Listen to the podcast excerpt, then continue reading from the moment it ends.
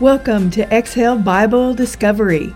Each week, we'll take a deep dive into the Bible, going line by line and chapter by chapter to discover the truths that God has for us in His Word.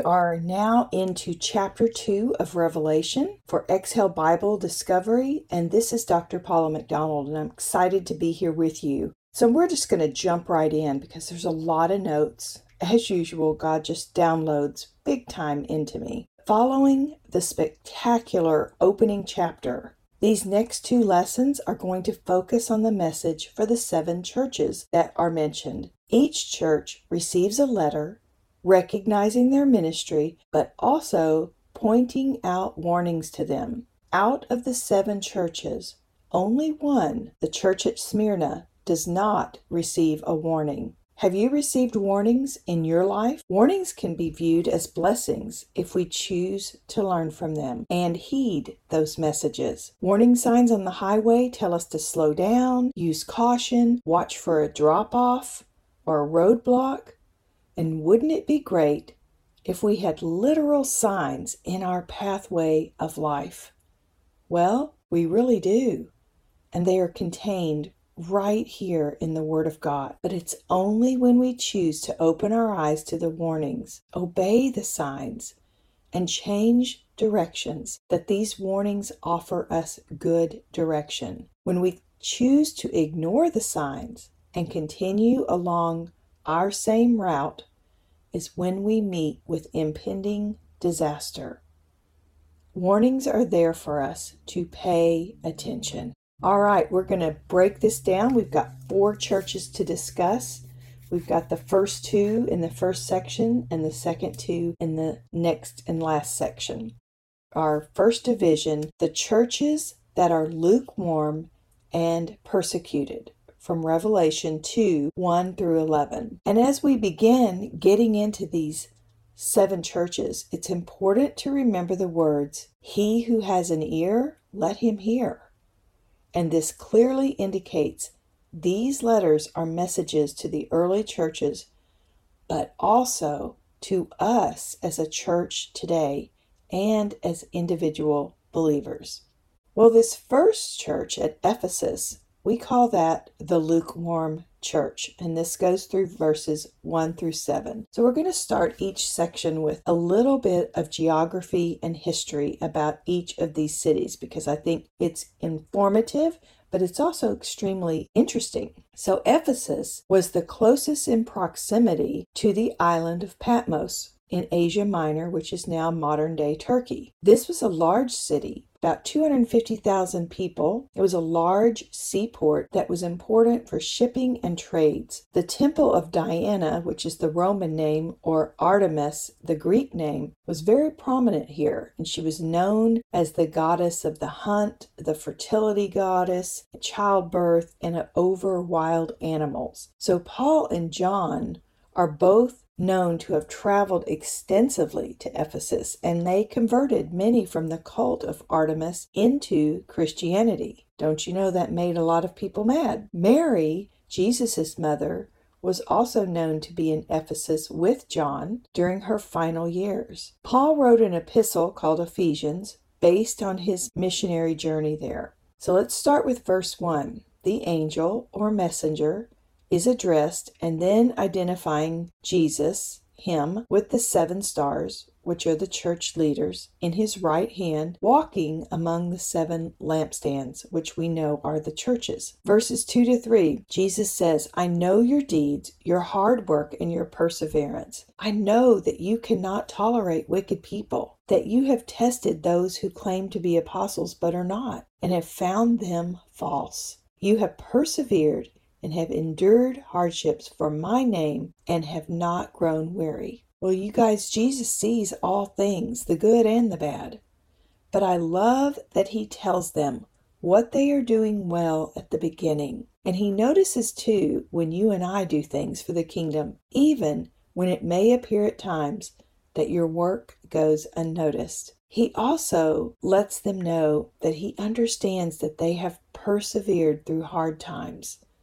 When we are put down because we are called judgmental, arrogant Christians because we maintain that Christ is the only way, the truth, and the life, Jesus will reward us for our perseverance. Even when things get tough in our world, things being censored, in a way that we've never experienced. He is telling us keep our eyes on Him, stand on His word, and remain strong. Next, he continues that he knows they were not tolerating wicked people and that these people were tested. This was and is today very important to remember. The scriptures are clear, very clear, on how we are to live, and His word has not changed.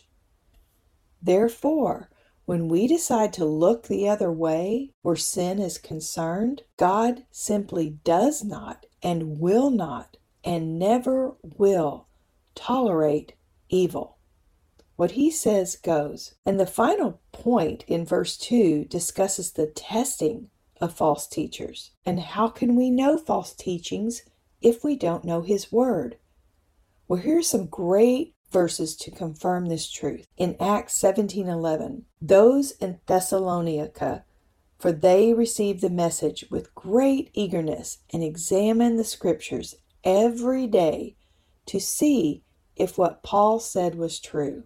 See, they even put Paul through the sieve, and that's important. Romans 12:2 Do not conform to the pattern of this world, but be transformed by the renewing of your mind. Then you will be able to test and approve what God's will is, his good, pleasing, and perfect will. Hebrews 5:14 But solid food is for the mature, who by constant use have trained themselves to distinguish good from evil. The warning then comes in verses 4 and 5. Yet I hold this against you. You have forsaken the love you had at first. Consider how far you have fallen. Repent and do the things you did at first. If you don't repent, I will come to you and remove your lampstand from its place. Jesus tells this church that their love for him had waned it had been over 30 years since Paul wrote the book of Ephesians that commended them in Ephesians 1 5. For this reason, ever since I heard about your faith in the Lord Jesus and your love for all of God's people, and then since that time, the church had lost that first love. And remember, Jesus' commandment, his first commandment, is to love others and to love God with everything you have. And the danger and message is that we can never become so caught up in the rules of religion that we negate the love. So Jesus' main message to mankind was to love one another in John 13, 34 and 35. He says, A new command I give you, love one another. As I have loved you, so you must love one another. And by this, everyone will know that you are my disciple if you love one another. Well, the book of John is a great place to go and read if you are feeling this lacking of love for one another. And y'all, it's easy to lose sight of this commandment when we continue to see the hatred and the violence and the just complete disregard for God and His Word. He reminds them that they can and should repent or turn from their ways. And the biggest warning comes at the end of verse 5 when he says, If they don't repent, he will come and remove their lampstand from its place. And remember, the oil in the lamp is Christ dwelling in the church and within you. If he removes this light or it becomes dim, you've lost the fuel for your fire. And so, how does one refuel the oil of Christ? It's easy. Go to him, tell him you're sorry, and ask Him to fill your lamp again. He hasn't fully left you as a believer. However, you haven't done your part to keep His flame alive because it's a two way street. It's not just Him pouring into you, you have to pour back into Him. Go back and reread the parable of the ten virgins regarding those who were prepared and those who were not prepared with the oil in their lamps. And you can find this in Matthew 25 1 through 13. Verse 6 says that the church hated the practice of the Nicolaitans, which Jesus said he also hated. And wow, that's pretty strong language.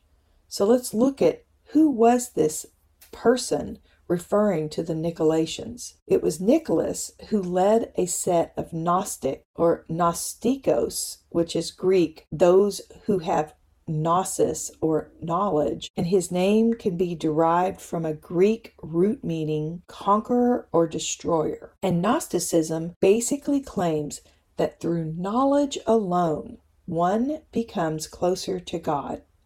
Well, Jesus, he completely dispelled that line of thinking. Hey, it's through grace alone that we are saved. We can only be so smart, you guys, and, and we can be smart as all get out and know the Bible inside and out. Yet, if we don't believe that Jesus is the only way to salvation, we've missed the mark. Although the set of Nicolaitans seems to have disappeared into historical obscurity, the ideologies of this group kind of persist today. In the American culture, Christians now face a choice to blend into society or stand out in this culture of compromise. And guess what? Our culture is reaching a tipping point where we have to choose who we will follow, and it does require a sacrifice. We can serve gods, things, money, or God Himself. And if we choose the latter, like the church of Ephesus, we can resist the Nicolaitans and their attempts to drag us with them into their acts of idolatry and immorality. In the final verse of this part about Ephesus, verse 7, we see this repeated numerous times. Whoever has ears, let them hear what the Spirit says to the churches. To the one who is victorious, I will give him the right to eat from the tree of life, which is the paradise of God. And here Jesus encourages believers to pay attention or to wake up. And we can't pay attention to the nudging of the Holy Spirit if we are distracted by the world. When we do pay attention, we are rewarded by the right to eat from the tree of life, which is the paradise of God. That's pretty cool. Jesus was victorious in death, and he promises this to us, his believers. Now, that is a victory that I can look forward to. So, your truth bomb for this first section is Jesus warns his church about becoming lukewarm in their faith. And your call to action how have you become lukewarm? And what do you need to do in order to repent of this? Moving into the second church, Smyrna, which we're going to call the persecuted church. And this is verses 8 through 11. And this ancient city, it's small north of Ephesus on a peninsula that juts out into the Aegean Sea, and it was a city of great beauty and architecture. In AD 178, a large earthquake hit the city, and then it was rebuilt again in the second century. And this letter was written during the times of Domitian, which we've talked about him before and how ruthless he was. And it was extreme Christian persecution. And the church at Smyrna faced even more opposition than most due to the strong influence of emperor worship in that city, which at that time required by law and was punishable by imprisonment or death if they didn't worship the emperor. So there was a significant community of Jews as well, including at least one large synagogue. But unfortunately, many of these Jews fiercely opposed Christianity, And just as Paul and his friends had been opposed and attacked by Jews in other cities, the Christians in Smyrna faced persecutions not only from the pagans, but also the Jews. And Polycarp, who was the bishop of Smyrna, was burned alive around 155 AD because he refused to sacrifice to Caesar. And before he died, he said, For 86 years I have served Christ, and he has done me no wrong. How can I blaspheme my King and my Savior? What a testimony. So in verse 8, these are the words of him who is the first, the last, who died and came to life again. Jesus, again, is clearly defined as the true God, the one and only. Verse 9 I know your afflictions and your poverty, yet you are rich. I know about the slander of those who say they are Jews and are not, but are a synagogue of Satan. Once again, Jesus intentionally lets them know hey, I understand the trials that you're going through. And he tells them that although they suffer because of Christ, they are indeed rich, and the riches they possess will be found with Jesus in heaven. And these kind of riches far exceed any wealth or extravagance found here on earth. And this is true for each of us as well. Can you even imagine the riches we'll find in heaven? Jesus makes a very strong statement about the Jews, saying they were a synagogue of Satan. Now, that's pretty harsh. But as we know, Jesus means what he says. So basically, Jesus is calling out those who call themselves Jews, yet refuse to accept Christ, the true King of the Jews. They missed the mark, they missed it completely. There's no middle ground with Christ. You are either with him or you are against him. Then verse 10 says, Do not be afraid of what you are about to suffer. I tell you, the devil will put some of you in prison to test you, and you will suffer persecution for 10 days. Be faithful, even to the point of death, and I will give you life as your victor's crown. Jesus once again reaches down and provides us with his soothing words to not be afraid. Remember, he did that by putting his hand on John I love this. The first sentence I heard during my near death experience was very similar. He said to me, You're going to be okay. Our loving Christ understands what it's like to be fully human. Y'all, He understands our fears firsthand, but He follows by telling them, Y'all, tough times are coming. Some would be put in prison to be tested by the devil. And you know what? All of us, we're constantly being tested and tempted by the devil because he desires more than anything to put us as Christians to shame, to take away our power that we have been given with authority in the Holy Spirit. He cannot stand us. And the louder you become for Christ, the harder the devil will come against you. And I can tell you, I'm experiencing this in my life big time, especially right now. There are many thoughts about the meaning of the suffering persecution for 10 days? Well, some believe this is a literal 10 days, while others believe it's referring to a period of time. But the main point is that Satan will not be victorious over those who never ever deny Christ. And then finally, in verse 11, Jesus calls us to pay attention, wake up. We must hear and be open to hear him. And he reminds us that those who remain victorious will not be hurt by the second death. Amen to this. We will experience a physical death on this earth unless we get to be raptured up. Yet we will never again experience any kind of sting of death. Whew, chew on that one for a moment. Hallelujah. We must truly grasp this amazing truth, hang on tightly to it as we navigate through this tumultuous life. So, your truth bomb Jesus understands that we will suffer persecution in this life because of him. And so, your call to action is how will you stand strong for him when the world is telling you that you're wrong? All right, we move into the second part, which are the next two churches. And these are the churches that are indulged and the pagan church.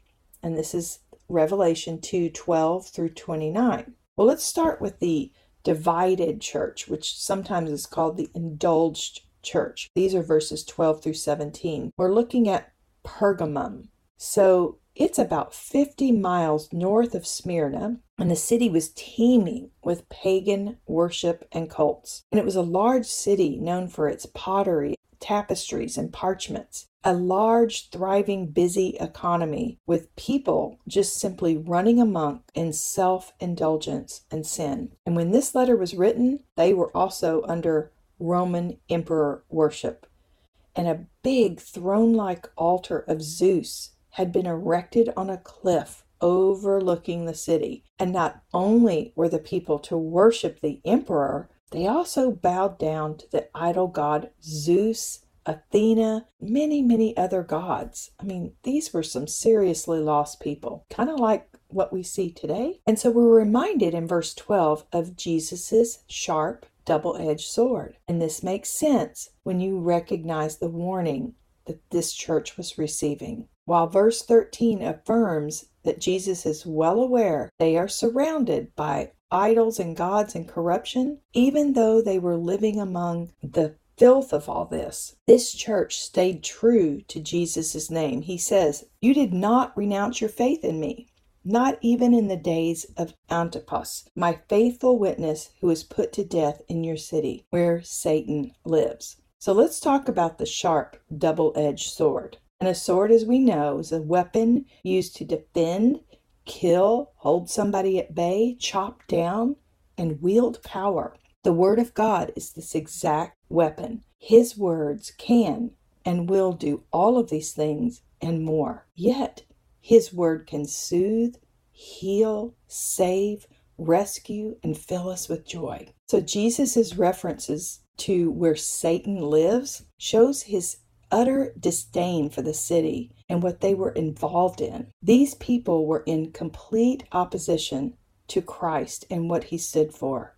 It was evil and dark. In verses 14 through 15 begins the warning section. Nevertheless, I have a few things against you. There are some among you who hold to the teaching of Balaam, who taught Balak to entice the Israelites to sin so that they ate food sacrificed to idols, committed sexual immorality. And likewise, you also have those who hold to the teachings of the Nicolaitans. So we've already discussed the Nicolaitans, but here we see the first division of where this church lies. Look at who Balaam and Balak are. Well, Balaam was a false prophet in Moses' time, and he taught Balak, who was the king of Moab, to use their own women to seduce the Israelites.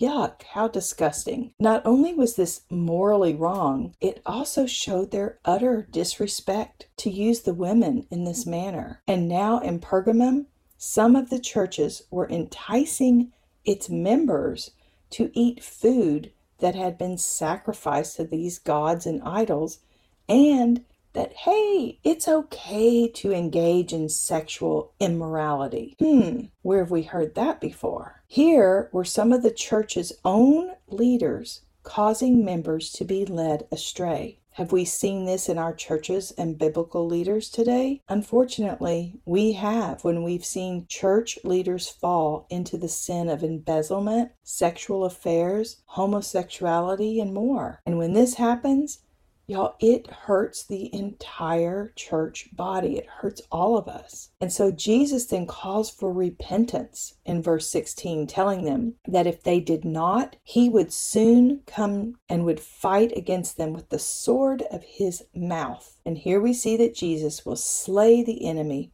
with his words. Jesus' words, you guys, have power and might. And again, the final message to the church in verse 17 is the wake up call. He promises those who hold a line will be given manna and a white stone with a new name written on it, known only to the one who receives it.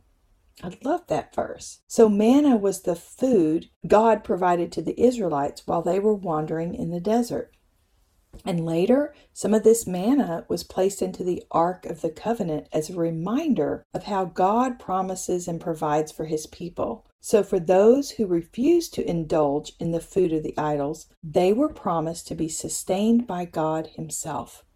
And remember in John 6:35, Jesus said, "He was the bread of life." This hidden manna is Jesus, and it's offered to all of us as believers. And I love the reference to the white stone with a new name on it, meant only for that person as a special gift from the Lord. The significance of white stones, jurors use those white stones to write the name to free a person who is being charged as guilty. And how beautiful that that stone represents a not guilty verdict, just like Jesus' death on the cross offers believers a not guilty verdict. When you receive Christ, you are given a new identity in Him. So, your truth bomb is the church must be vigilant against false teachings and immoral influences. There can be no compromise with God's word in His standards. And your call to action in what ways have you compromised with the things of the world that don't line up with God's Word? The fourth church we call the divided church, Revelation 2 12 through 17. Thyatira. That's a tongue twister for me. And this city is about 35 miles east of Pergamum. Textiles and wool were thriving businesses here. Major roads actually culminated here, which allowed for the successful movement of these items. And the most prominent of all of these trade unions was the one that dealt with the manufacture and trade of purple colored cloth. And this purple cloth was so well known and it was expensive and worn by king and queens. And in Acts 14 16, one of those listening was a woman from the city, Thyatira, named Lydia, a dealer in purple cloth. She was a worshiper of God. The Lord opened her heart to respond to Paul's message.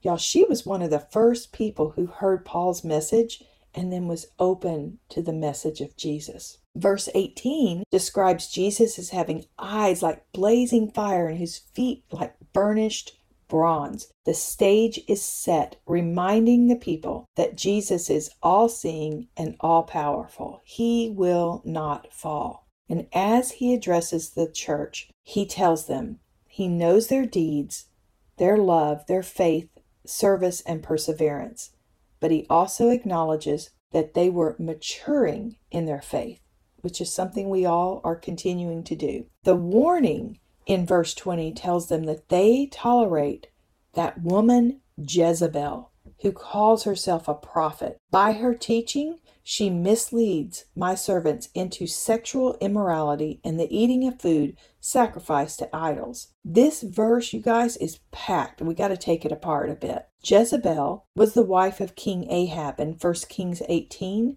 and she was not a good person. She promoted the worship of Baal, who cunningly led church members into sexual immorality and even child sacrifice. The spirit of Jezebel was alive and well in this church, just as it is in ours today. And some of the characteristics of a Jezebel spirit are control, manipulation, discouragement, egocentric attitudes, cunningness, proudness, and the scariest one of all is they typically operate alongside a church leader or are big time church leaders themselves. Y'all, she is alive and a well in our church today. And it's not just in women, it's the Jezebel spirit, which can be in men and women. The warning to this church and to us is that we cannot tolerate these types of people.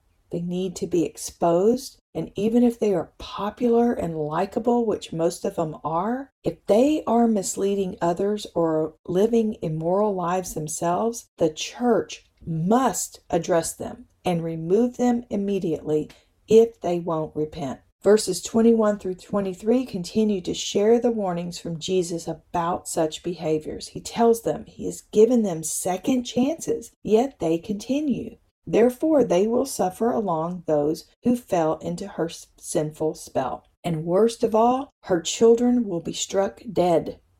Wow, Jesus means business, you guys. Well, God did not compromise his words and teachings then, and he doesn't today. The world is trying still to convince people that the standards of God are outdated, old fashioned, and not relevant. Do what you want to do. Have sex with whomever you desire. Live your own life however you wish. But we serve a patient God, but his patience eventually ends because he is a God of justice. Therefore, sin has to be dealt with. In verses 24 through 27, Jesus gives his faithful warriors some encouragement and final warnings. To you who do not hold to her teaching, Jezebel's, and have not learned Satan's so called deep secrets, ooh, that's a warning. I will not impose any other burden on you except to hold on to what you have until I come. Hold on, you guys. To the one who is victorious and does my will to the end, I will give authority over the nations. That one will rule them with an iron scepter and will dash them into pieces like pottery, just as I have received authority from my Father. And the final two verses, Jesus tells them, He will give them the morning star and to listen up and pay attention. And y'all, your truth bomb is this Majestic Jesus reveals to us his plan for his future return. And your call to action is how are you planning for his return? The first four chapters received specific messages from Jesus that are relevant to us as a church today. We must take the messages and warnings as instructions for our own lives. And my summary sentence is Jesus encourages us and warns his church to wake up now. Let's close in prayer. Father God, thank you for another great lesson. Continue to open your word to us. Continue to keep all of these faithful warriors safe and give them your God confidence as they go forward into their week. We love you and we thank you, Father. In Jesus' name, amen. Be sure to visit my website, drpaulamcdonald.com. Click on podcast and then Exhale Bible Discovery for self study guides and resources to support you with each episode.